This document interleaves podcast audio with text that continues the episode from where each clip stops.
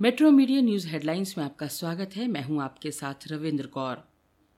रूस और यूक्रेन के बीच जंग का आज इकतालीसवां दिन है। इतने दिन बीत जाने के बाद भी दोनों देश एक दूसरे पर हमला कर रहे हैं। वहीं कीव के बूचा में सामूहिक नरसंहार की तस्वीरें सामने आने के बाद रूसी सैनिकों पर युद्ध अपराध के आरोप लग रहे हैं।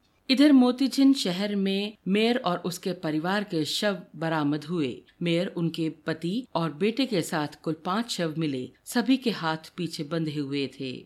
संयुक्त राष्ट्र सुरक्षा परिषद की न्यूयॉर्क में बैठक के दौरान संयुक्त राष्ट्र के महासचिव ने यूक्रेन युद्ध को सबसे बड़ी चुनौतियों में से एक बताया। जेलेंस्की ने मांग की कि रूस को सुरक्षा परिषद से बाहर कर देने की ज़रूरत है।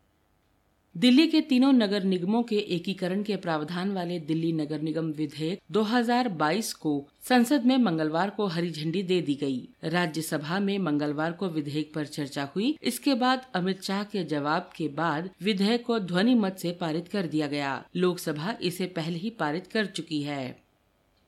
प्रधानमंत्री नरेंद्र मोदी ने भाजपा सांसदों को नसीहत दी कि वे सेवा व समर्पण भाव के साथ जनता के बीच जाकर संवाद करें।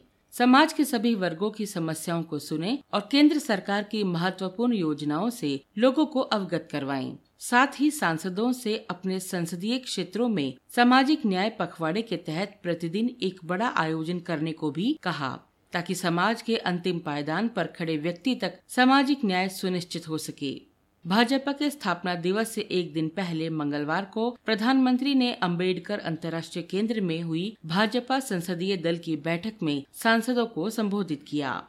कांग्रेस अध्यक्ष सोनिया गांधी ने कहा कि पार्टी के लिए आगे की राह बहुत चुनौतीपूर्ण है। उन्होंने पार्टी नेताओं को संगठन में एकता की नसीहत देते हुए साफ़ कहा कि एकजुटता सुनिश्चित करने के लिए हर संभव प्रयास किए जाएँगे। इसके साथ ही उन्होंने भाजपा पर समाज का ध्रुवीकरण करने का आरोप लगाते हुए कहा कि कांग्रेस का फिर से मज़बूत होना समाज और लोकतंत्र के लिए ज़रूरी है।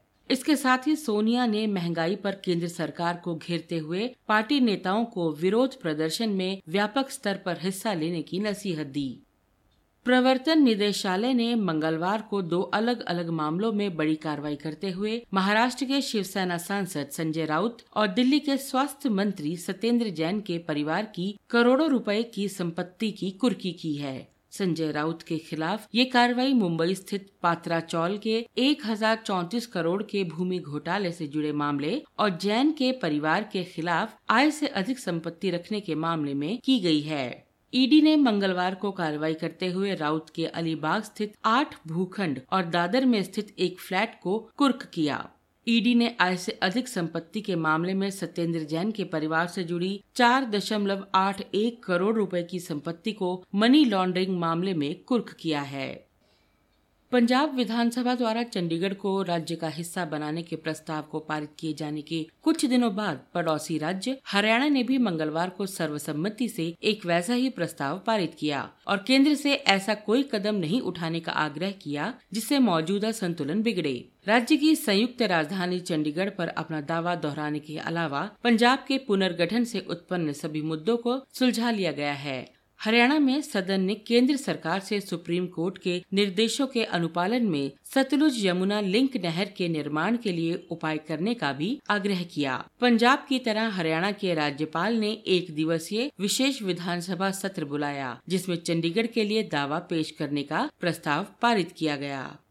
दिनेश कार्तिक और शाहबाज अहमद के बीच सड़सठ रन की महत्वपूर्ण साझेदारी की मदद से रॉयल चैलेंजर्स बेंगलोर ने मंगलवार को यहाँ वानखेड़े स्टेडियम में आईपीएल 2022 के तेरहवे मैच में राजस्थान रॉयल्स को चार विकेट से हरा दिया। कार्तिक और शाहबाज अहमद ने आरसीबी के साथ मिलकर तेरहवें ओवर में पाँच विकेट खोकर सत्तासी रन का स्कोर बनाया। उनकी साझेदारी ने रॉयल चैलेंजर्स को छह विकेट में एक सौ चौवन रन तक पहुँचा दिया। उन्होंने राजस्थान रॉयल्स के एक सौ उनहत्तर रनों का सफलतापूर्वक पीछा किया और पूरी तरह से जोस बटलर द्वारा नाबाद सत्तर रनों की पारी खेली गई।